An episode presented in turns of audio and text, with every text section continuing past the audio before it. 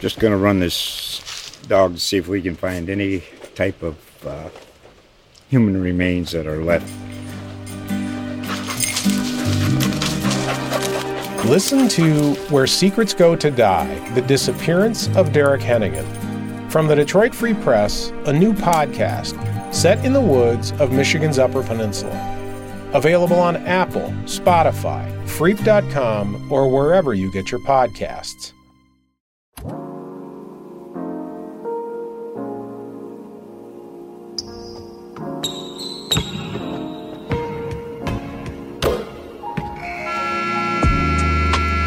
Hello and welcome to your go-to Detroit Pistons podcast, The Pistons Pulse, co-hosted by me, Bryce Simon of Motor City Hoops, a former D1 hooper and current teacher, husband, and father of three amazing kids. And I'm Omari Sankofa the second Pistons beat writer for the Detroit Free Press. Omari, you are back, my guy. It was so weird the last couple weeks. I just had a little pause there, and then I, I just missed having your line in there, so I read it for you. It's funny I guested on a podcast last night, Omari, and every time I talk about the podcast and promote it, I say, and my co-host Omari Sankofa the second Pistons beat writer for the Detroit. So I've learned your intro along with mine. But man, it's so good to see you back. We are talking pre-episode. You got something going on with the hair. You always give us something a little different. So just kind of let it go during vacation. Yeah, I um if you keep bracing too long, the the tension is bad for your scalp. So you have to allow your hair to just kind of go free for a few weeks. So that's what I'm doing now. I'm getting it rebraided Wednesday. I haven't been on here in like three weeks, so I feel like I have to get back into the rhythm after doing I think 86 straight episodes with no breaks. It's weird. It's good to see you, Bryce. Uh, I'm not gonna lie. I don't. I, I don't know your intro. I've done this like 87 times. I like your intro is so long. A father of three amazing kids and I'm going to have to go back and recite that. If I have to do show of you, I'm going to have to have a note card in front of me. Yours is a bit longer, but it's good to be back. It's good to be back. Feels good. And of course, we're always joined by our guy, Wes Davenport, producing everything, making the outline, keeping notes, makes our lives so much easier, keeps things going. You guys heard his beautiful voice last week. So shout out Keith Smith. Two weeks ago, guest came on, held it down. And then last week, Wes and Jack Davin, Wes Davenport and Jack Kelly, sorry, probably not the first time that's happened, from DBB Live came on and joined us. But Omari, before we get into today's mailbag and the questions and talking Pistons, let's talk a little bit about you. Every once in a while, we let the listeners go into our lives, get a little bit of insight. You've been on not just vacation from the podcast, Omari, but from the free press in general, right? You haven't been writing, you haven't been doing anything. So, a couple weeks here, give us a little insight into what's been going on. Yeah, just three weeks of vacation, been off the grid, uh, trying to use Twitter a little bit more minimally and, you know, just completely log off and unwind. So I had some travel. I took, I mean, three straight weeks. That's the longest I've been off in probably a while. I don't know if I took three straight weeks off last year. Uh, so it's been a while since I had that long of a break. But uh, I went to Baltimore. I had a buddy who uh, just bought a house down there not too long ago. And, you know, I told him I'd go down there and kick it with him, one of my best friends from college. So uh, I was in Baltimore for a few days. And then we took a train up to New York to kick it with another buddy who just got engaged. You know, like I'm I'm 29, so all my friends are buying houses and getting engaged and whatnot. Like it's it's like that that milestone age. So kicked into New York for a few days. And then the week after that, I went to Montreal. Uh, As those of you follow me on Twitter probably know because I tweeted about it a few times. And I just went just to go. Like I had never been. And I was additionally going to go to Vancouver because I went to Seattle for the first time two years ago and loved it. So Vancouver was just next on that list. And then I realized that, you know, tickets would have been more expensive, more points, and then three hour time difference and three and a half hour flight. And it was just like Montreal's two hours away, so maybe that's more fun. And Pistons, it was actually be back there in a few more weeks, so I'm going to be back. Uh, I think uh, they played OKC there October 11th or 12th, so that'll be fun. But just awesome city. Uh, you know, like very strong French culture. Obviously, they they speak French, and the food was great, and uh, there are biking lanes everywhere, which I love as a guy who likes to bike a lot. And just awesome city, awesome city. So I just had two weeks of travel and eating good food, hanging out with friends, rolling dolo in Montreal for a few days, and now I'm back and excited to get to training camp and everything else coming up with the Pistons. So I saw that you tweeted about public transportation. So I want to I want to get into this just a little bit because so I grew up in a town where this was not necessary, Omari. Like public transportation mm-hmm. wasn't a thing. We don't need taxis, we don't have buses, anything that. But when I went to Washington D.C., obviously life changed a little bit. And at that time, anyway, public transportation was really good in the city. The metro is clean and it's nice and it's super easy to use, and buses and all of that stuff. And then you go to New York City and I can't figure anything out. Like it's just so confusing and no disrespect to New York City, but not the cleanest place or anything like that. So I saw you tweeting about Montreal. Like, was, was it a super positive public transportation? I know you mentioned the bike lanes. Kind of what was that like? Yeah. So just growing up in Detroit, obviously the Motor City, and it's very car dependent here. Uh, we have a bus system, but it's not very reliable. And you know, outside of the QLine, which is just a, a light rail that goes from New Center to uh, Jefferson downtown, and the People Mover, which, like, no disrespect to People Mover, but I, I don't think I've ever used it to like actually get anywhere. Uh, downtown is pretty walkable, especially now, so I've never had a reason to. But Detroit doesn't really have that type of public transit, and I didn't really think about what that meant until I had an internship in New York, uh, 20, summer 2016, uh, where I lived there for about three months. And you just get used to taking the subway. I was taking the R from way, way, way south Brooklyn, Bay Ridge, uh, to basically uh, the financial district of Manhattan uh, five days a week. And you get used to just being able to take the train everywhere. You're exploring the whole city. You're, you know, going to different boroughs, seeing what's up you know, take the train everywhere. And I kind of fell in love with it after a while, just being able to walk and take the train everywhere. You feel more connected to like where you're living. I think socially it really helps cities kind of develop that uh, I guess social fabric maybe that you don't see everywhere else. Like DC has that, New York, obviously, social city, and Montreal too. And you know, and then from there you kind of realize that uh, Detroit's car dependence actually has a lot of negatives. Uh, you know, cars are very expensive. You see a lot of people here who drive old, beat up, uh, you know, cars that probably are eight years past even repairs that they need, but you don't have a choice. You have no choice to get around. And, you know, just look at how streets are developed, how cities are developed around cars. Like, areas are not walkable. It's like there's a whole list of reasons why public transit is great. But when you go to a city like Montreal, where they not only have the the subways, but they have biking lanes everywhere. They have a very strong biking culture. People bike to and from work. Like people are biking everywhere. Uh, it's very walkable. Like I like I get jealous. Like that's a really cool. Like it's just cool. You know, like you you see the the density of where you're living, like how social people are, and you know it's a lot cheaper. Obviously, it's a lot easier. You're in better shape because you're walking everywhere, and it's just great. It's just great. So every time I go to a city that has that, it's like, man, I wish I could just hop on my bike and get everywhere. And you have lanes everywhere. You're not fighting traffic, and uh, you know, it's walkable. You have the density, so you have stores everywhere. You can get groceries easily. It's just a lot of stuff that comes with it, and uh, Detroit's really lagging in that area. So Montreal, great public transit city, uh, probably better than anywhere I've seen in the United States. So that includes New York, just because of the biking lanes. And I'm jealous. I'm jealous. Like I think back in a few weeks, and I want to go back again and just uh, just grab a bike and just bike everywhere. It's uh, it's funny. It's the little things, right, that you appreciate. Yeah. Everybody, you know, everybody goes to a city and they have the different things they look for. It, it was funny. I got to tell this real quick. So I went to school in DC for a couple of years. My dad had never even flown on a plane until my official visit. Like he essentially lived in Southwest Kansas, and that's all he really knew.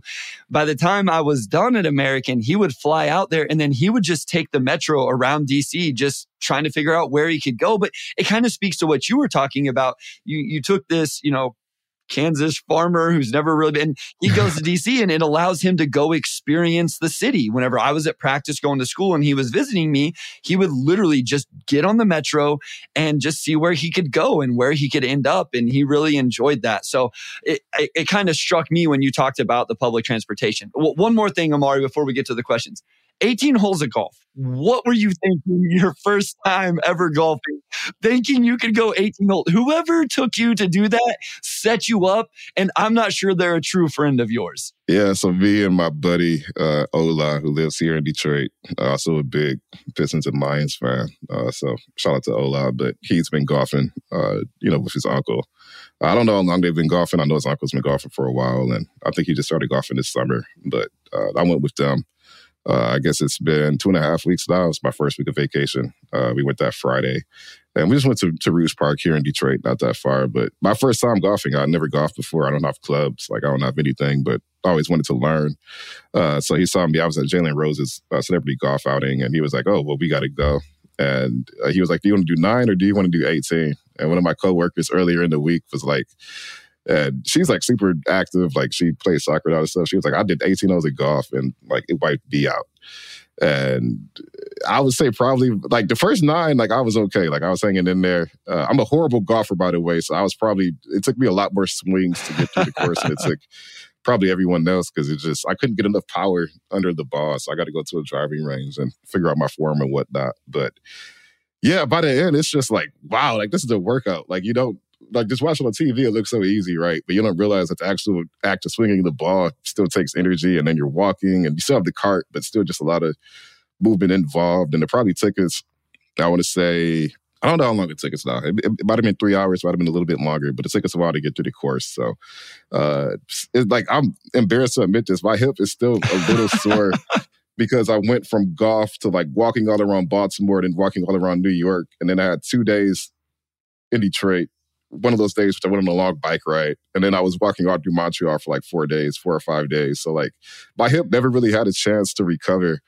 And I guess this is part of like being like 29 is that like I, I, I need to do something with my hip. Like I don't know what it is, but it's just been nagging me for like two and a half weeks, like since those 18 holes at golf. And I've been struggling a little bit. So it like it was fun. It was fun, but I like I, I had no clue golf was like that. That's how golf gets you. The first nine holes are fun yeah. and you feel good, and then you golf like on the tenth hole, and it's like okay, and then 11, by twelve you're just done, but you have to finish. You can't you can't do thirteen holes of golf. That just doesn't make sense. We all know it's nine or eighteen or whatever. So we're both in bad shape. Yeah, one more order of business before we get to the questions. I'm sorry about your Chiefs, man. I'm sorry no, no, about no, no, no. We're not going. Hold up, hold up, hold up. We're not going here. Why not? We're, Why not? We're coming back. Why not? Real quick, we're both on the injured reserve because I sent you the video of me playing scout team receiver with my high school team, and I ran like six routes, and I'm gassed and like have a hamstring injury, so I'm on the IR from that. I'm I'm a little bit older than you, and so I can't. We have the same record right now, Omari. No Lions fans should be coming at me right now. And listen, I will not take away anything from the Lions wins. I'm super happy for them. I'm super proud of them. Two of our three best players weren't playing. And you see how good the defense was and how dominant Chris Jones was this week. That's on the Chiefs for not having a contract. I'm not taking anything away from the Lions. All I'm saying is, like, everybody needs to ease up on the Chiefs hate right now. Like, just just ease up. They're going to be fine. But here's the thing. They lost to the Lions. The, the Lions and, are good. Well, we don't know that yet. We actually don't know that yet. I mean, I think it's better for the podcast if the Lions aren't good because then people will want to watch the Pistons more. And so, but I, that's not true. Lions fans are a whole different breed. The, the, the Lions could be 0 and 15. and they're still going to be fanatics. And the Pistons could be, I guess it would be what, like 10, 11 games to their season at that point, maybe. And it would it would not make any difference at all. Like Lions fans are an So if the Pistons breed. were 10 and 0 and the Lions were one and whatever it'd be one and eight at that time where would the majority of like detroit sports fans like engine i know we have just pistons fans just lions fans where would the detroit sports excitement lie? Like where would the energy be? Would it be on the one and eight lions or the 10 and 0 pistons? It would be the one and eight lions like really sure. it's just yeah Man. it's just like the the football of it's not even like that's true for the tigers that's true for the red wings it's nothing against the pistons it's just so you think the pistons are four or four no, I'm no, I'm saying oh, like okay. the Lions are number oh, one. Okay. I, and like Michigan football is probably like number two, and then the other sports, uh, well, maybe Michigan State's a little bit behind some of those, but the other sports is more so like which team is hot at the time. Uh, maybe the Red Wings have a bigger core fan base just because of the success they had, but I would say nothing is knocking the Lions off of that top perch. If they're like one in ten and the Pistons are playing pretty well, uh, you may get a small slice of that pie, but just most of the attention, sports radio, whatever else, would just be why the Lions so bad after the improvements we saw last year. They would just be, uh, just the attention level would just be com- completely different. Like I don't think there's anything the Pistons could do short of like. I really don't know. I really don't know. Lions just occupy their own space in Detroit. I don't get it. They have not done anything to really earn that, but they have it. And especially this season where the hype is just way higher than it's ever been in my lifetime at least. Like I just I just don't know if anything's knocking them off that top spot this season. Yeah, Wes puts in the chat, Detroit loves football. They do. I mean, Yeah. I, I will say this: the one thing that came out of that Chiefs Lions game that I wasn't prepared for on Twitter, and I, you know, some people took subtle shots at the Chiefs, and, and it is what it is. When you're the Super Bowl defending champs, like that's what's going to happen, and you have the best player in the NFL, that's what's going to happen. I didn't realize, even I'm going to admit, Omari, even from you, some of your tweets, and uh, maybe they were a little bit like, you know, you're, you're just having fun with it. The emotion that came with that win didn't really that wasn't what I was expecting. That was a huge win for the fan base. It was it was almost like we've have arrived because it was a Thursday night against the defending champs in their house, national stage, everybody's watching it. And I guess I just didn't truly understand how excited people were going to be for a 1 and 0 start to the season. And so uh, maybe I just don't understand the Lions fanfare yet, but I I, I kind of laugh and I, a lot of Lions fans were having fun with it, but did you see the who'd they lose to? Um They lost to the Seahawks. the Seahawks had the blue ski mask in the locker room celebration after the game. So Yeah. Yeah. So here's the thing about the Lions. Uh, the last season, uh, when they started off bad and then they got good toward the end, and they beat the Packers in their arena. Uh, basically, the Lions had nothing to play for. The Seahawks blocked their path to the playoffs late last season, and they had nothing to play for except pride. Right? Go to uh, go to Green Bay. Uh, you know, block Aaron Rodgers from going to the playoffs one last time. And when they won that game, that might be the most gratifying Lions win I have ever seen. So you have to look. I'm almost thirty. I've never seen them win a playoff game. They've only been to the playoffs a handful of times in my entire life. So that's just not. There's no playoff game that would rise to the top of like best Lions games in my lifetime. Uh, my dad. I don't even know if there's a game in my dad's lifetime playoff game that he would rank among the uh, best. Like it's been really bad.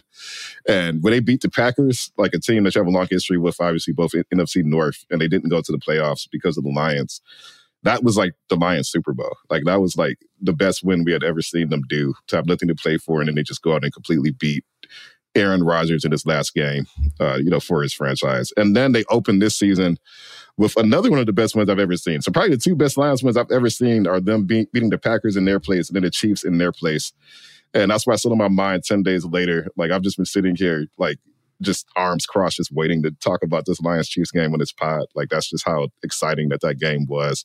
You guys are the defending Super Bowl champs, so I do this in good fun, of course. Like you guys are okay, you have Mahomes, but that win right there, like I don't care if they did not pat Mahomes, just to beat the Chiefs on the road is. Those were the two best wins I've ever seen. So this is like uncharted waters for the Lions. I don't know what's going to happen. Uh, they lost yesterday, but I guess we'll just see. I guess we'll just see. But I'm telling you, that Lions Packers game, from an excitement scale. There's just it's just hard for the Tigers and Pistons and Red Wings to reach that level of just care. Like it's just there's just no late season game for those teams that's going to have those level of stakes, especially after they're already out of the playoff hunt. real quick before we go to break and then get questions, I got to shout out one of my students. Malia's in here, and I've been telling her, hey, like if if so, we're doing this project in school. We have a, a class where we call it Bronx Time because we're the Lincoln Bronx, and they uh, are doing a passion project, something they want to research and learn about that they're super passionate about. And she picked podcasting and she asked me to be her mentor. I was like, no, Malia, you need to pick somebody way bigger than me. But because of that, I've talked more about the podcast with my students. And every once in a while, I'll like hear our voices, Omari, during class. I'm like, what are you guys doing? And they'll like turn on the podcast. So I said, hey, if you watch us live, you can ask a question. I'll give you a shout out on the pod. So it is 6.50 in the morning here. Like she could still be sleeping here before school. think she has a volleyball game today, but shout out to one of my students and all of my students. Obviously, my day job is a teacher. So just wanted to, she asked, she misspelled Cade's name. In fairness, we have a student that that's how they spell Cade. But is Cade Cunningham going to be the GOAT this year? I think we both have high ex- expectations for Cade Cunningham, Omari. So um, I just wanted to give her a shout out, all of my students. And uh, yeah, if you're a podcaster listening to this, I got one of my students listening to a mentor. It's something she's passionate about and wants to do eventually. So this kind of ties into a question we have from Dave Dalton later in the episode, but it, it is cool to kind of share what I do with my students. And sometimes with some of them, give them a little bit of motivation. So wanted to give her a shout out. I know we haven't got into any of the questions yet. Omari, let's go to a short break. When we come back from that, we'll dive into the ones that we got off Twitter. And then if you are watching us live this morning, dump those in the chat and we'll get to those as well. We'll start that off right after this.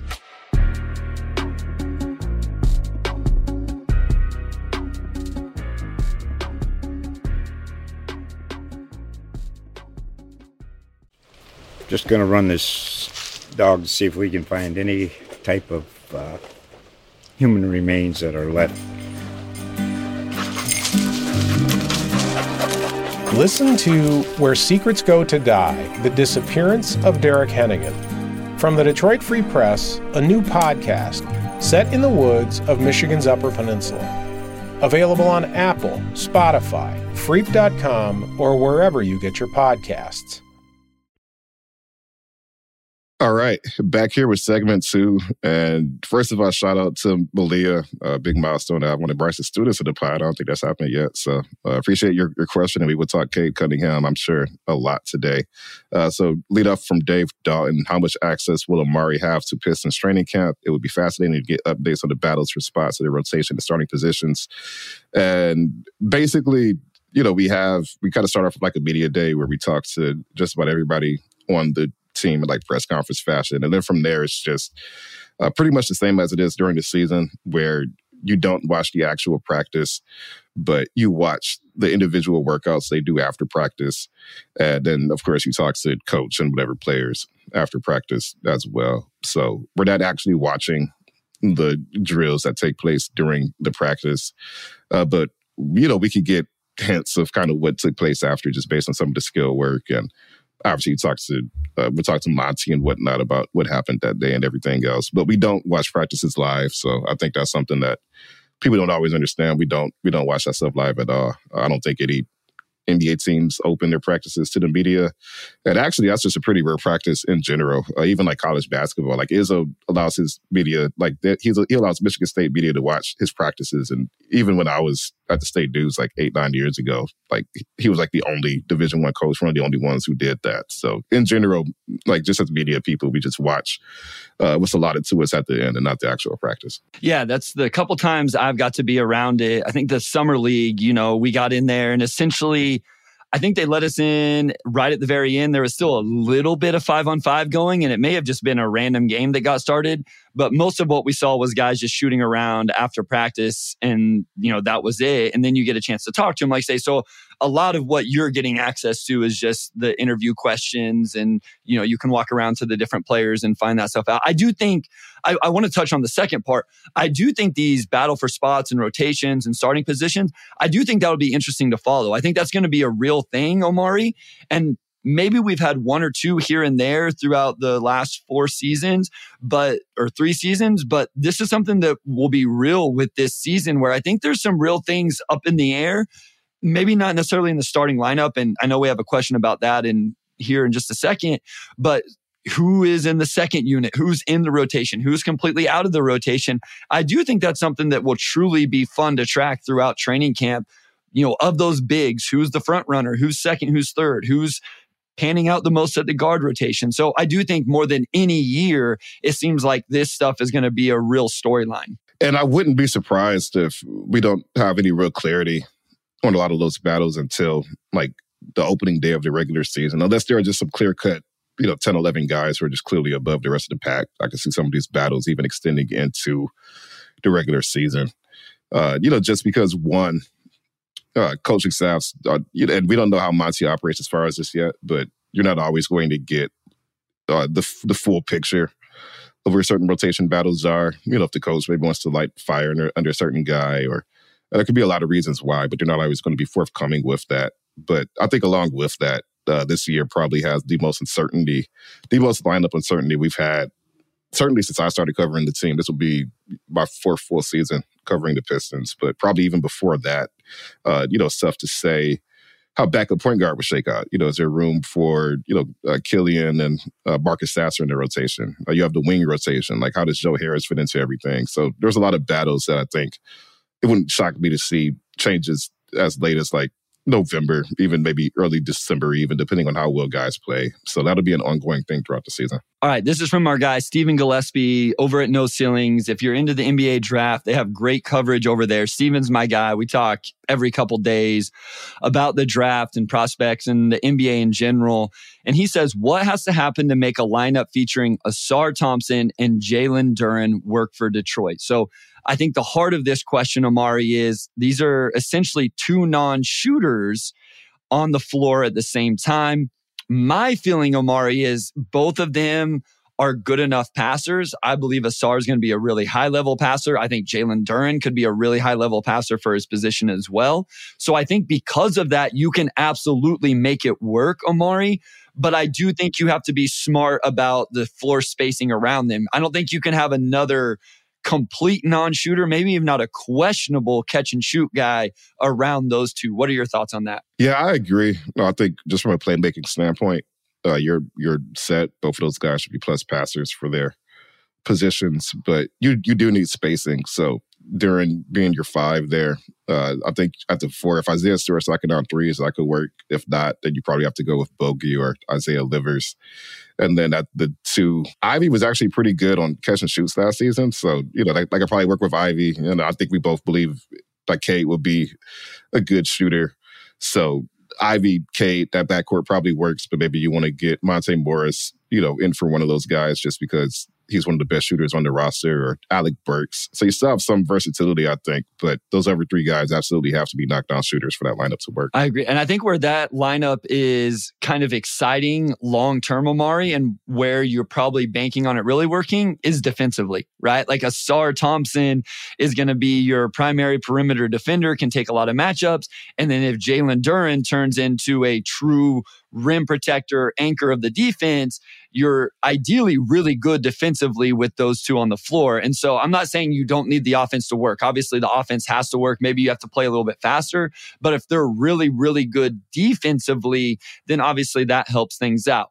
This is from longtime supporter Jeff Koenig. Do you think Monty will mix and match starting lineups from the start to see what works? Or do you think he already has a plan and wants to build consistency and chemistry, only tinkering with the bench? I think this is an interesting one. We talked about it just a little bit a second ago, Omari. Do you think he's going to say, hey, I think these are our five guys and let's just build this and really get a flow? Or do you think he tinkers throughout the preseason and all the way up to game one? I think a lot of it just comes down to the roster and how well guys perform. Uh, you know, like I would think center could be a pretty straightforward equation rotationally. If I mean, you have you have Isaiah Stewart who can play four or five, and then obviously you have two other bigs and James Wiseman and and and, and Marvin Bagley. Yeah, you know, I would assume they probably don't have room for all four in a rotation if you want to have adequate shooting out there.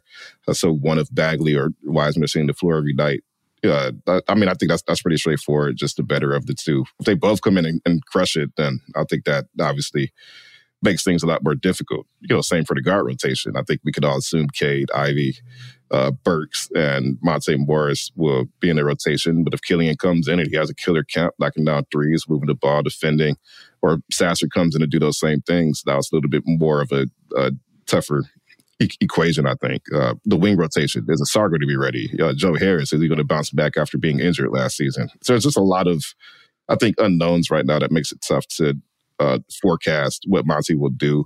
But again, you have Cade, you have Ivy, uh, you have a handful of guys who just seem like clear cut starters already. So maybe you're not mixing and matching them as much. It's just the auxiliary pieces. Uh, you know, could Ausar Thompson earn a starting spot if he comes to the camp and kills it like he did in summer camp? Uh, do you want to prioritize shooting? Maybe you just stick with Bogey there. Maybe Joe Harris makes a name for himself. So a lot of that just comes down to how will guys perform. So maybe we can revisit uh, after that first week of camp, first two weeks of camp, and kind of see where things are from there. And I think next week the loose plan was to do uh, all lineups episode, and I think that's still on the docket for next week or very soon, where we say, okay, what's the all athletic lineup? What's the all shooting lineup? What's the end of the? So we'll get really deep into the lineups here very soon.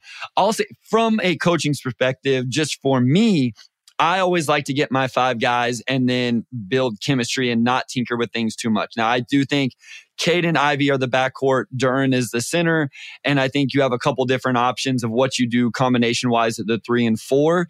I could see Monty just saying, Hey, I'm going to go Bogey and Isaiah Stewart, and that's going to be our starting five. And then just figure out what the second unit is. And maybe that's where you have a little bit more changes. I think you could also see this team change the starting lineup on a nightly basis. Wes has been a fan of this. I've tweeted this out. Others have. I don't know that we've really talked about it, Omari. I've said, why not start Ausar at the three and Bogey at the four? And a lot of people come back at me, well, what about when you play Cleveland? What about when you play the Knicks and the matchups? Well, then don't start that lineup on those nights. Yeah. Put Ausar on the bench and start Isaiah Stewart and Bogey at the three. And I'm okay with that. I, I think that's what's nice about this roster as it's currently constructed is you can do some of that. You have the three stalwarts, but then you can change some things based on the matchup. Do, do you agree with that? You think that's maybe something we could see or at least make sense to you based off how the roster is right now? Yeah, I mean, there's no reason to have a, a, a deep bench if you're not going to tap into it and mix and match based on uh, lineups and and matchups and whatnot. And of course, some teams like New York, you're going to have to have a different strategy compared to what seemed like Golden State, where it's more so chasing guys around and not you know trying to match up in the paint as much. So, uh, you know, absolutely, I would I, I, would think Monty would look to mix and match here and there. Uh, you know, unless Isaiah Stewart is like your full time four and he's handling everything you need from defensively, knocking out threes.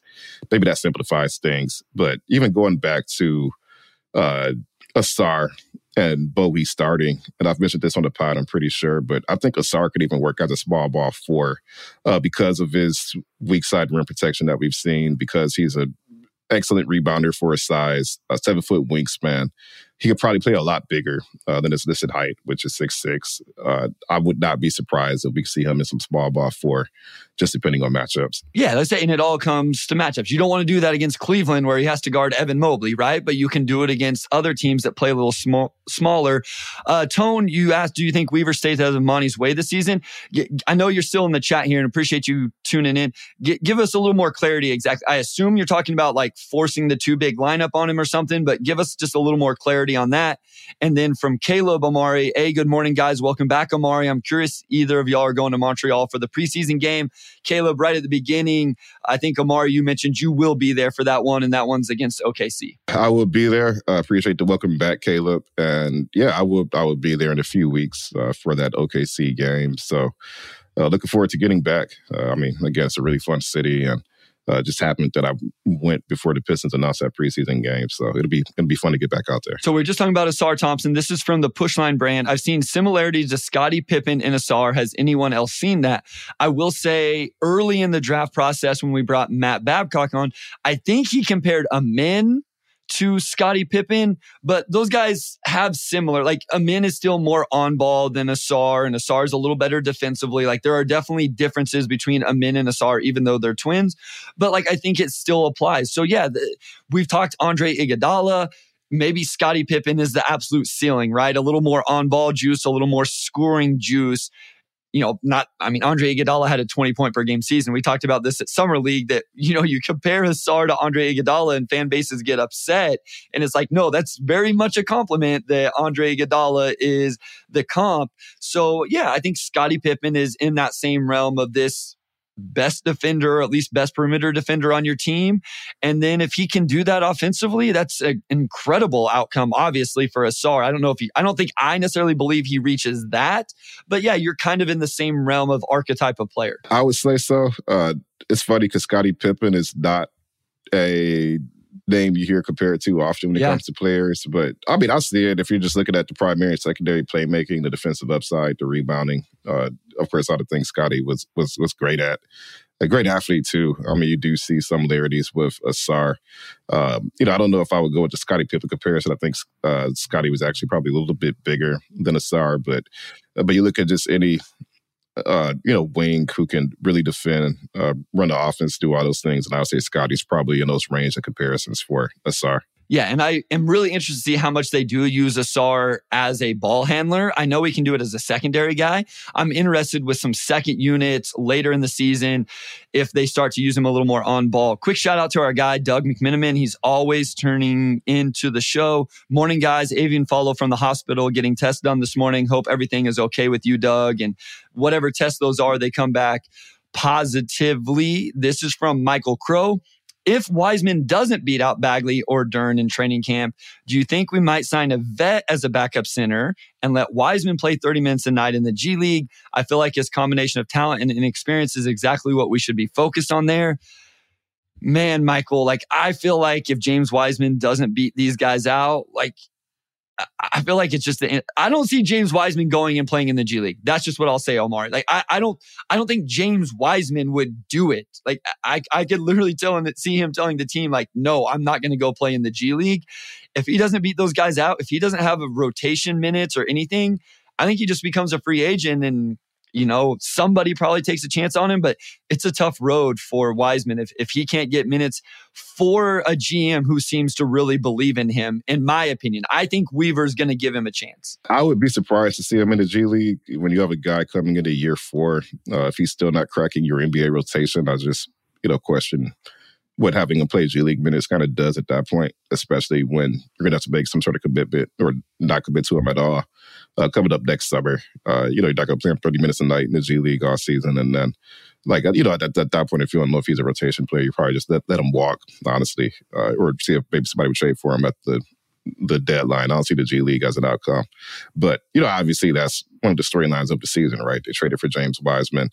Last trade deadline, obviously a crowded front court and would an opportunity be there for him to audition himself the way he needs to before he hits the market next summer? Uh, you know, I think that's very much up in the air, and a lot of it comes down to Wiseman's own improvement. I think, particularly on defense, uh, so he can really make a name for himself in camp. Uh, but if he doesn't beat out Bagley, then you know, at that point, I think the organization probably just kind of looks beyond right. You know, I don't. They have not used the G League for uh, you know, like former first round guys or guys in that category outside of injury situations. And I don't expect that to change unless Monty just has a completely different philosophy compared to Dwayne Casey. So rounding back to Tone here, he said Weaver made Casey advertise players for trading purposes. Will Monty be able to coach to win instead of coaching to showcase talent? Like I'm just going to tackle the will Monty be able to coach to win? I'm just going to say yes. I, I, do think there's still some patience. I think there's a reason it's a six year contract that potentially turns into an eight year contract. But I do think that this team is at a point where they are going to try to win games. I don't know how many that turns into. I think that still a lot depends on the growth of Cade and Jaden and Jalen. And but you have veterans right now. If if they would have traded Bojan Omari in the offseason, I may would think a little bit differently about this. But I think they've assembled a roster. It's not perfect by any means. If it was perfect, we'd be talking playoffs. But I think they've assembled a roster and they're in a place now with their young talent where you might as well go try to win as many games as you can. And not to get too much into NBA draft stuff, Omari, this draft isn't great at the very top right now. So to me, if you win a bunch of games and have the 10th pick, I think you're perfectly fine with the 2024. There is no Victor Wembanyama. There's no Scoot Henderson. And right now, there's not even a Brandon Miller. Like all of those guys would be the number one prospect in this draft. Now that could change. It changed for Brandon Miller last year during the process. But I think this is the ultimate. There's no reason to tank. There's no reason not to go win as many games as you possibly can. And so because of that and because of what happened last year, I think we see this team go try to win as many games as possible. Yeah, they didn't make Monty Williams the uh, second highest paid coach in the NBA, highest paid coach at the time of the signing uh, to not go out and try to win next season. Uh, you know, I don't think they're going to try to speed the process up. Like they're not going to go and, um, you know, do anything too, uh, you know, drastic to mortgage their future. But I do think that Monty will be coaching to win. You know, I think this is really year three or year four of the rebuild, uh, depending on if you want to market uh, during Weaver's first season or uh, when they parted ways with Blake Griffin. And either way, uh, you have guys who are going to be in line for extensions next season. They've already extended Isaiah Stewart. Uh, you know, Cade would be year three, uh, Ivey year two. Uh, you have a lot of good vets on the roster. Uh, it just doesn't strike me as a situation. Um, you know, especially early on, I don't know how often teams are advertising guys for trading purposes, you know, in November and December, um, you know, unless they're just completely over a guy, but I expect Monty will be coaching to win, and I expect that they're going to try to compete to make the play in or playoffs next season. Yeah, and Tony, you say uh, Weaver only has reasons to take to keep his draft. I think the draft pick's still top 18 protected for another season, and so like you don't have to tank that hard to keep that pick this year. This was a really fun question. So let's get to this, Omari, before we go to our second break. This is from Yo Yo. He says, or she says, rank these by most likely starting lineup shake up to start the season. Livers starting, double big lineup with either Wiseman or Bagley at the four next to Duren. So Stewart doesn't count in this double big lineup. It's Wiseman or Bagley with Duren. Alec Burks or Monte Morris breaking the starting lineup, or Ausar starting over Bojan. which one of those things, and Wes has it up here on the screen for us to make it a little easier, which one of those is most likely to happen in your opinion, Omari? I would go with four. Ausar starting over Bojan. Uh, just one, Bojan, I think, is 34 years old. And if Ausar is a really great camp, uh, they could just look to say, okay, we'll just bring Bojan off the bench in like a super sub role and kind of jumpstart that offense early with Ausar's defense and playmaking, especially if Isaiah Stewart's really shooting the ball well. And you know that you could have three shooters on the floor with along with Ivey and and and Cade, then that probably makes it a lot easier to start Ausar. So that's probably the one I would you know, if I were a betting man in this scenario, that I, w- I, w- I would put my money on. Uh, number two, I would go with Isaiah Livers starting. I can see him having a really good camp. And if Isaiah Stewart's not shooting the ball well, and you just need that spacing, I think Livers is probably a natural candidate to start at the four. Uh, you know, just with his connective tendencies, right? Defender, keep the ball moving. Uh, obviously, shooting the three. I'll go with that one. Uh, three, you know, I would actually like. I don't really feel that strongly between double big lineup and Burks and Monte starting, just because I would be surprised. Well, okay, when we say double big, Stewart doesn't count. Stewart doesn't count. Yeah. So that so that means Bagley or or or what? So I would probably just go with Burks or Monte starting, just because like maybe you know Ivey or Cade. I mean, knock on wood, and maybe they have some minor injury that keeps them out the first week of the season or something, and you just want to get one, one, one of the veterans in there. So I could see that double big lineup. I would be really surprised to see Duren starting alongside Wiseman or Bagley instead of Isaiah Stewart or Livers. I'd just be really shocked to see it. And it would mean that Wiseman or Bagley just had an absolutely killer camp and are probably shooting the three pretty well too. And I just, I, I, w- I would be surprised to see that. I think it would just have to a lot of things we have not seen happen would have to happen for that to kind of play out. Yeah, so I think I'll go with number four as well. Although I think Ausar starting with Bojan is more of the scenario I see. But if they really believe in Stewart's three point shooting and it is there, then it would still make sense. And then that second unit is a lot of fun with a lot of veterans that can really score the basketball. I think that that second unit with it would be Monte, Burks, Bojan, insert livers or whoever, and then Bagley or Wiseman could be a lot of fun there. So I think that's still number one for me. I actually, you made me feel better what you said right there with the double big lineup. I have that a little higher because I think there is a chance that they do do that. I just, my gut tells me they believe in Wiseman and they're really going to give Wiseman a chance to show whatever he is capable of. And then I'll say this my guy Sam Vecenie, our guy Sam Vecenie, Game Theory Podcast, he has brought up the idea of Burks or Monte Morris starting with Cade and Ivey, even. And essentially, I know a lot of Pistons fans don't like this, but playing Cade at the three defensively, not offensively, but defensively. And both of those guys can stretch the floor. So that might be a little more likely. I'm not saying he has any intel at all. I'm just saying that's something that Sam has brought up quite a bit. So, yo, yo, this was an incredible question, was a lot of fun. We probably could have dove into it even longer if we had time, but we do got to go to a short break. We got some questions in the chat. We got some questions on the outline from Twitter. We'll go through all of those right after this. Just going to run this dog to see if we can find any type of uh, human remains that are left. Listen to Where Secrets Go to Die The Disappearance of Derek Hennigan. From the Detroit Free Press, a new podcast set in the woods of Michigan's Upper Peninsula. Available on Apple, Spotify, Freep.com, or wherever you get your podcasts. All right, back with segment three. And we can lead off with a question from Bump Freak here. Uh, what are the odds that Cade, Jaden, Jalen, and Ausar Pistons in three or four years? Thanks, guys. So the thing about this question is that it's really a question of how many guys are going to get max contracts and the order of that, because Cade will be due up first, and then Ivey and Duren, and then Ausar, right? So if we assume, I mean, all signs are pointing to Cade having a big year three.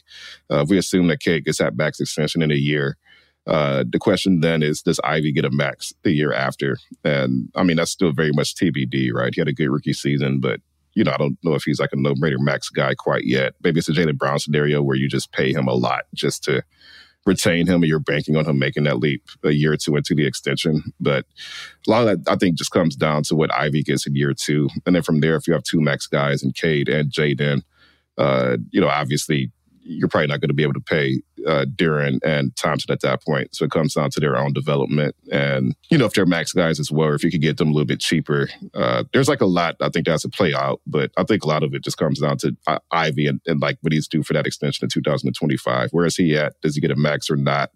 And even beyond that, if Ivey is a max guy and you have Cade, you have a star who replicates some of what Ivey gives you, do you just say, well, maybe we need to prioritize Duren because we're not going to be able to get his caliber of athlete and rim protector on the rock on, on, the market, and we just have to figure out something else with Ivey. So that's a good question, by the way, a really good question. But I think a lot of that hinges on Ivy uh, in 2025. Yeah, really good question. That's I think that's a really good point. A lot of this, I mean, it, it starts with Cade. Cade has to be the guy. We talked about this at nauseum. We talked about this a little bit last week. We kind of randomly fell into you know, ranking what's the most likely number two option next to Cade, you know, two or three years from now. So it's the same idea. If Jaden is that guy, then I think that kind of answers it. If Jaden's not, then do you have to package two or three of these? I would say, like, to me, it's under 25% that all four of them are on there. Because if they're all four yeah. stars, you probably can't pay all four. No like the scenario where it happens is they all fit in exactly into the type of role you need them to, where Cade and Jaden are stars. Duren's a really good big, but doesn't demand a max. Ausar is this connective tissue, but again, doesn't demand a max. And you can find a way to fit it all together. Plus, you know, the salary cap is going to continue to jump. And so maybe things hit just right. But I, I still just, I think that's a perfect world. And I, I, don't know that that always happens, you know, just the right way. And so I would say it's less than 25% that all four are. And that sucks because I like all four of these guys and I do think it's a fun young core. I just don't think there's a great chance that that's how it plays out. Now, this is from MP5. He says, Omari, who would you guys pick to crack the rotation that doesn't start the season with minutes? So he's essentially saying if you had a 10 man rotation, who's the guy that gets into the rotation later? His four that were out of the rotation were Killian, Sasser, Joe Harris, and Wiseman. I don't know if you would agree with those four. Maybe you have different guys kind of out of the rotation to start the season. But is there a guy who you think starts out and then comes back into it? I would go with Marcus Sasser, I think, in that scenario. I think a lot of that depends on you know just where the Pistons are in March, right? Are you looking to the lottery at that point and winding guys down, or are you doubling down on a playoff push? You know, if you're winding down, you're out of the playoff race, then yeah, maybe you wind down Monte and Alec Burks, and that just opens room for Sasser to go out and prove himself. But I think you know when they traded to get him in the first round, uh, they obviously regard him very highly. I think him being a 23 year old guard, you just look at the trajectory for those types of guards, and typically they tend to be ahead of the curve compared to most rookies. And then his skill set, being the knockdown shooter that he is, could even create his own three. And then uh, was a really great perimeter defender as well, can handle some secondary playmaking. I just think he's a very natural fit, pretty much next to all the guards um, on on the roster. I don't think there's a single guard he can't play next to. Uh, so a lot of that just comes down to his own level of readiness and the extent that the roster can accommodate a fourth, a, a fifth guard. I mean, if needed, but I think Sasser has a lot going for him. And if he can knock down shots and defend, I think he could work his way into that conversation. I think that's probably the right answer there. Again, if it was these guys, I would say, well, I just think Wiseman's going to get a chance at some point. So if it's not happening at the beginning of the year, I think it happens by the end. I think it's going to be the other way. I think Wiseman will be in the rotation and Bagley will not. And I think eventually Bagley would get in there. Livers is another guy who I personally think isn't going to be in the rotation early. So maybe he gets one. Like this probably comes down to some sort of injury or you do have four veterans on essentially expirings. Bojan is just non-guaranteed after two million. And so some of those guys probably get traded. So if Sasser looks like he's ready to play, you trade Burks at the deadline and then Sasser gets in there and he gets those minutes. So uh, I think Sasser is a good call there. These next two can kind of go hand in hand from our guy Richard Brooks, what will Detroit do with that 15th roster spot? And then from MP5, do you think Troy makes another move? And if so, who would you go for if you're Troy Weaver? And so I'm just going to give you the names of current free agents right now, Omari. Some of the guys at the top. This is based off how much money they were making last year. Will Barton, Kelly Oubre, Hamidou Diallo, Kendrick Nunn, George Hill, Justice Winslow, Kevin Knox, Austin Rivers, Markieff Morris, Blake Griffin, TJ Warren, this is all via Spotrac.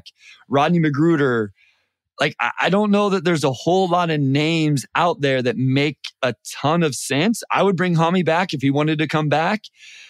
There also are a few teams, and we've talked about this with the Thunder, that have more than 15 players on their roster and eventually are going to have to waive those guys. Um, we've already seen them with a couple do that with a couple. So I think there are some interesting names out there, but I don't know that there's a major move that the fan base was looking for. I think a lot of people still want to see a trade to kind of shore up the four spot. And I don't know that we're going to see that at this point. I think I've kind of waned on thinking that's something that will happen. Yeah, first of all, the NBA is clearly ready for expansion because you have a lot of guys who are still free agents who are like legit NBA players. Like Biyombo was good for Phoenix last year. I mean, we saw Hami. Hami was good for the Pistons.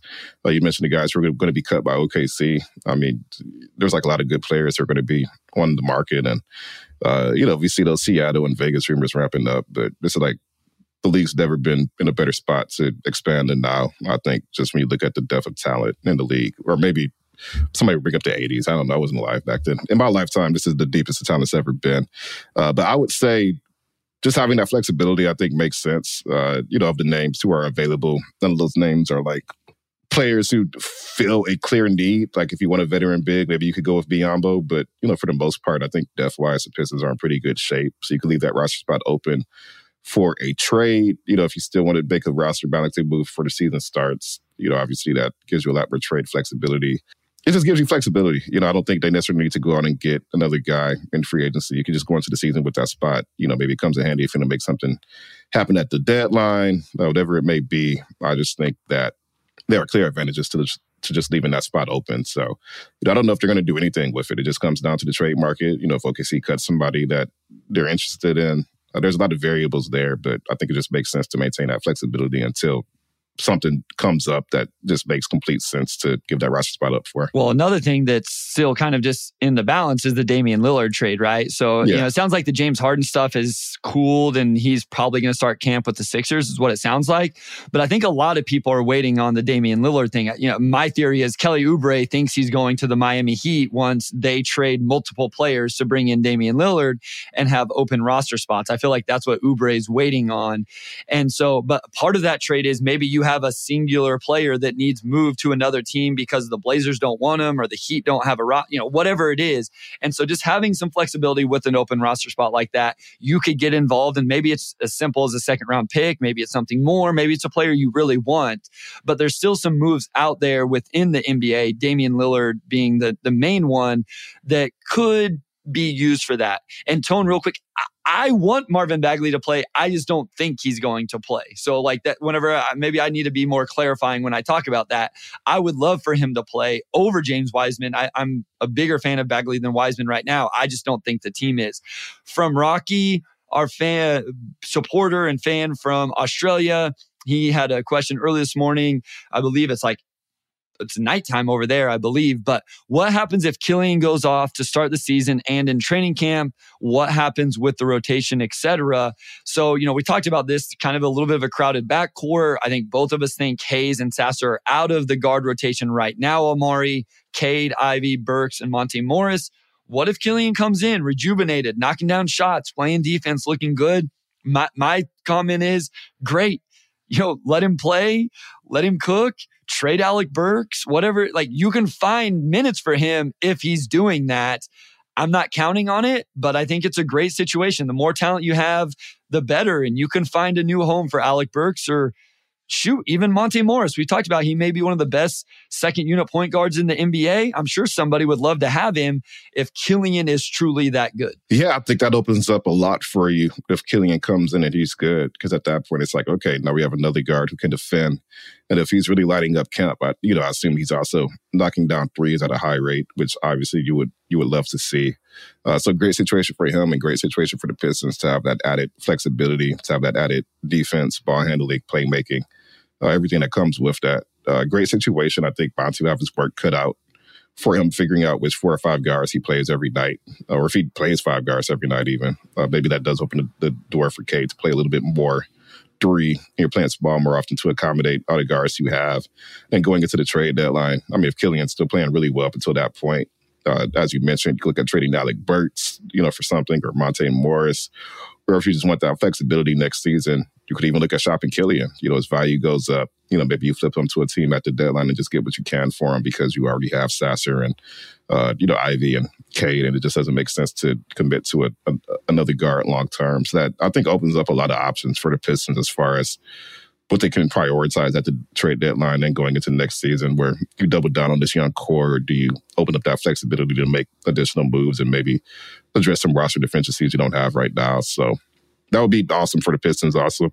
For Killian, of course, he's had ups and downs over his first three years a lot of questions, I think, from that point, but overall, a net positive for everybody involved. All right, we got two more questions. One here from Doug. What three things is Omari looking for in training camp as a sign of Monty's approach and potential season success? So I don't know if you can come up with three here on the spot, Omari, but kind of what what do you look for training camp? You know, we talked about earlier, you don't really necessarily get to watch practice, but even from a beat writer perspective, you know, I feel like Coach Casey was super open and to questions and all of that. I don't know how much you've got to really talk to Monty so far. It's a whole new staff. There's a few new players. Are there any players you're interested to interview for the first time or kind of just the different dynamics that comes with a new coaching staff because it is going to be different even for you like doing your actual job as a beat writer and the access you get and those type of things. Yeah, I would say three things I'm just looking for in general uh, with a new staff, you know, obviously players stepping into new roles. Uh, one, um, we talked about it, but just the ro- rotation. What does Monty prioritize? Does he prioritize defense? Does he prioritize floor spacing? Uh, you know, to what extent do players allow him to maybe value one or, the, or over the other? And a lot of that comes down to just the development of the players. But you know, I think those early preseason games will cue us in on kind of where Monty's thinking as far as that. Uh, how deep could his rotation go? Maybe he goes 11 deep just because he has so many players who are deserving of playing time, or maybe it just varies every night depending on matchups. So I guess one, uh, just talking to him in training camp, talking to players, just figuring out where he is as far as his ro- rotation. I think along with that, and this is two, is just overall pecking order of the the team. I mean, you expect Cade to be the alpha dog. What if Ivey comes in and really kills it? You know, maybe he makes that more of an interesting conversation where he's more of your lead attacker on offense and Cade's more of the you know, auxiliary kind of playmaking defense, just plug all, all the gaps guy. Um, you know, Isaiah Stewart, you know, is he going to be full time four? Will we see him play some small ball five? Because uh, you could easily, I think, just stick with Stewart and Duren as your fives. You know, you may not even need to play Bagley and, and Wiseman there uh, if you just value Isaiah's defense and floor spacing so much. And then that opens up more time for maybe a Joe Harris or an Ausar or a uh, Bogey, like whoever else, just in those three and four spots.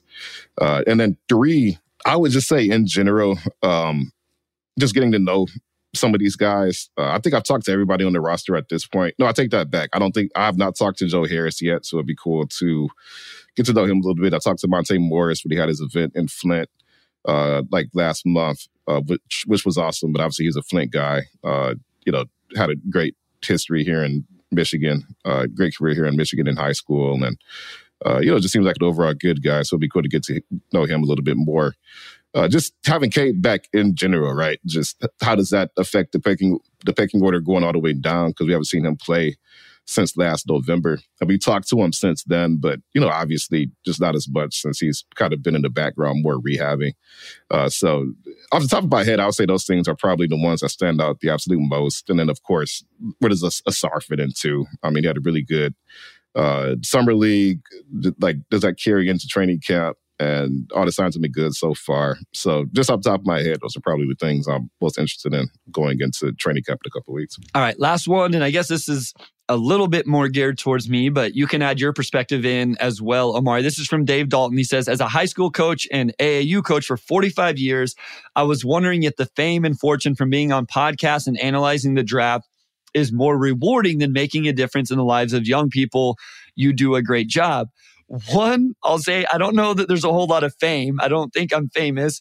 Um, fortune, I will say the free press takes care of me and I appreciate them very, very much. Thank you. But I, I, it's not like it's my only job. You know, I'm still a teacher. That's still my day job. So I will say this, Dave you bring up a good point.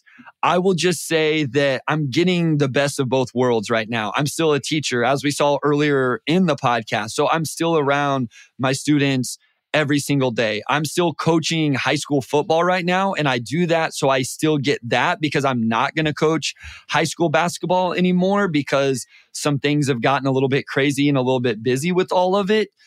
I really enjoy this, but I've said this before. I enjoy this. I, I do love podcasting. I love talking Pistons. I love talking NBA draft, but I also love that me and Omari have become truly become friends. And I've got to know Omari Sankofa Sr. and me and Wes.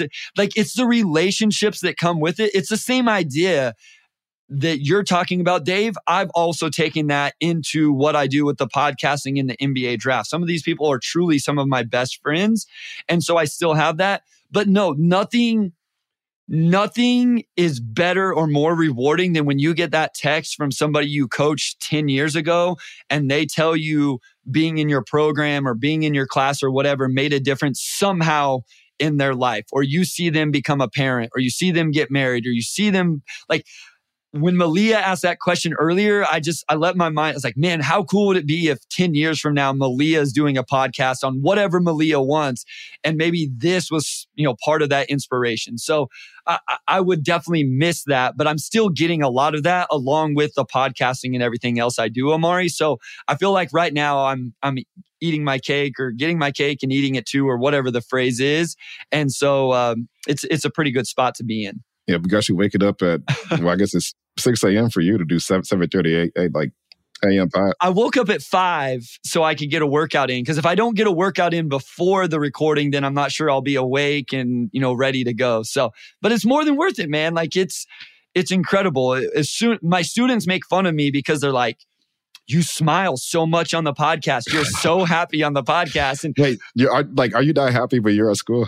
So they would say, I feel like I have a good relationship with my students and I, I okay. try to be like cool. Like I'm kind of the old cool, but not cool. Like I say bet and like I try to use their language just to like almost kind of make fun of them. But so I have good relationship with them, but yeah, they think I'm grumpy all the time. They're like, why are you so mad? Why are you always look like that? So then they watch the podcast and I'm smiling and laughing, enjoying it.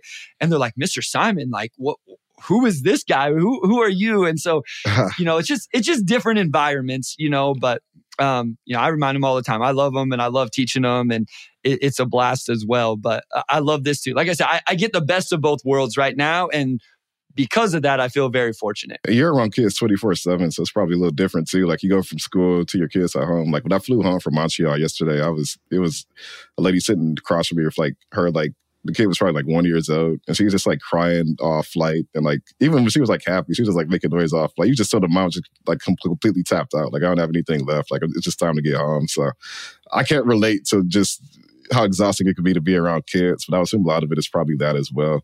But you know, like along with that, you know, I don't know how much fortune there is, and you know, and covering sports. Like you know, if you're not Stephen A, just like at the very top level.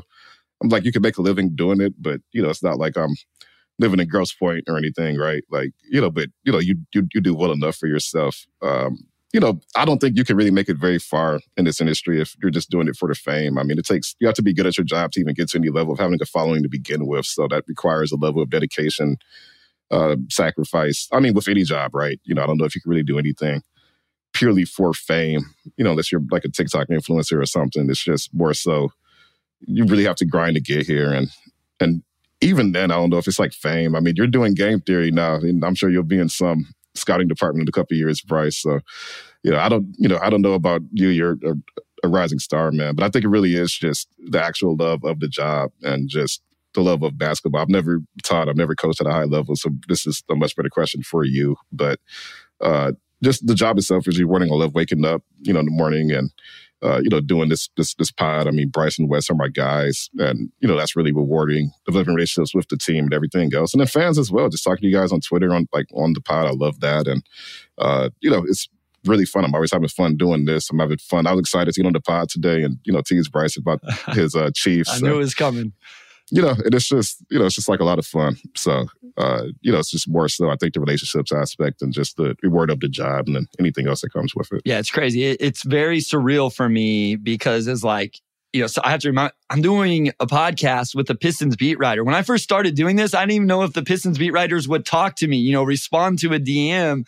And now you and I record every week and are good friends. And yeah, you're right. I mean, I'll be honest, it was very surreal to record on Game Theory with Sam Vecenie. That's, that's a podcast yeah. I listened to in my queue. And then now he's inviting me on every once in a while to record with him. And that's just, it's a really cool experience and it's a lot of fun. And you're right. Like, as you were talking about that, my three, four year old, he just had a birthday a couple months, he walks into the bedroom over here and I'm terrified that he's going to scream or something while we're recording. So I had to explain that to my wife, like, Randy, I love our kids. I just spent eight hours at school around a hundred seventh and eighth graders where they're always around you, always asking you, you know, they don't always understand personal space. They don't always, un- you know, like, and sometimes they're immature and all of this stuff. And it's like, I need to come home and I know it's unfair to our kids, but I got to decompress just for a little bit. And right now I spend another two hours after school coaching high school boys in football. And we know what comes with high school boys and their craziness and attitudes and everything else. So um, I, I, love it. But yeah, it's, it's, it's, a lot of kids in my life right now. And that's okay because it, it's good stuff. But I'm, I'm glad to have you back, Omari. It was as much as I love Keith Smith, as much as I love Jack and Wes because they are the best. It was good to have you back. I'm glad you had a good vacation but it, it, was good to see you. And we're on the road to 100 episodes, man. This is exciting. Yeah. We're getting close. Yeah, no, like I'm, I'm happy to be back. Feels good to be back into flow. Uh, you guys killed the pod while I was gone, which, you know, obviously you had Motor City Hoops before we did the pod. So no surprises there. And yeah, I'm excited. I'm excited for the season. I'm excited to get back to recording every week. You know, it seems like the team's at a place where people are really starting to tune in again and kind of wonder what's up.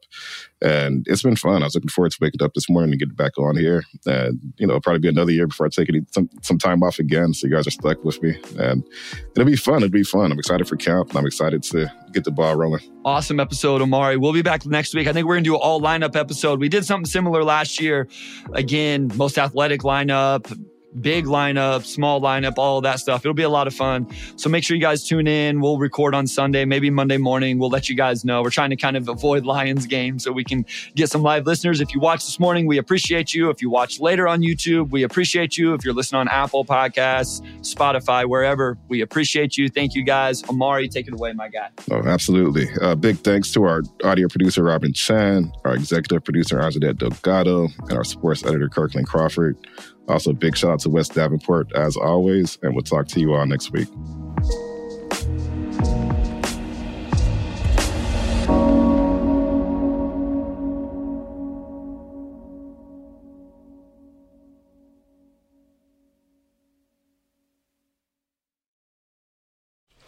Just to run this dog to see if we can find any type of uh, human remains that are left Listen to Where Secrets Go to Die The Disappearance of Derek Hennigan. From the Detroit Free Press, a new podcast set in the woods of Michigan's Upper Peninsula. Available on Apple, Spotify, Freep.com, or wherever you get your podcasts.